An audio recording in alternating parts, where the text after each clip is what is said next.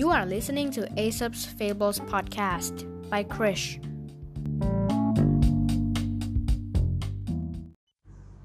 ตอนที่ 87 กวางในคอกวัว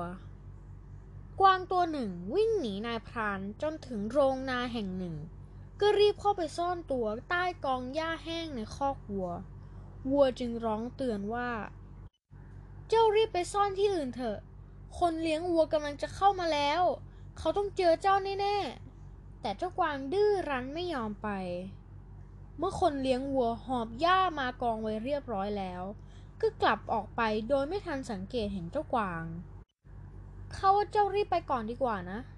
ถ้าเจ้านายของข้ามาค้นดูต้องเจอเจ้าแน่ๆ กวางก็ยังดื้อดึงไม่ยอมฟังคำเตือน มั่นใจว่าตนซ่อนตัวมิดชิดแล้ว ไม่นานนัก เจ้าของก็เดินเข้ามาตรวจคอวัวอย่างละเอียด จนพบเจ้ากวางใต้กองหญ้า แล้วเรียกคนงานมาช่วยจับกวางในที่สุด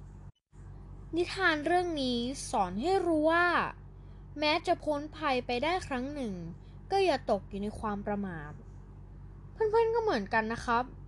จะทำอะไรต้องรอบคอบอยู่เสมอ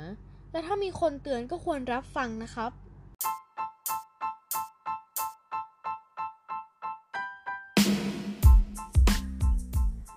อบคุณที่รับฟังจนจบ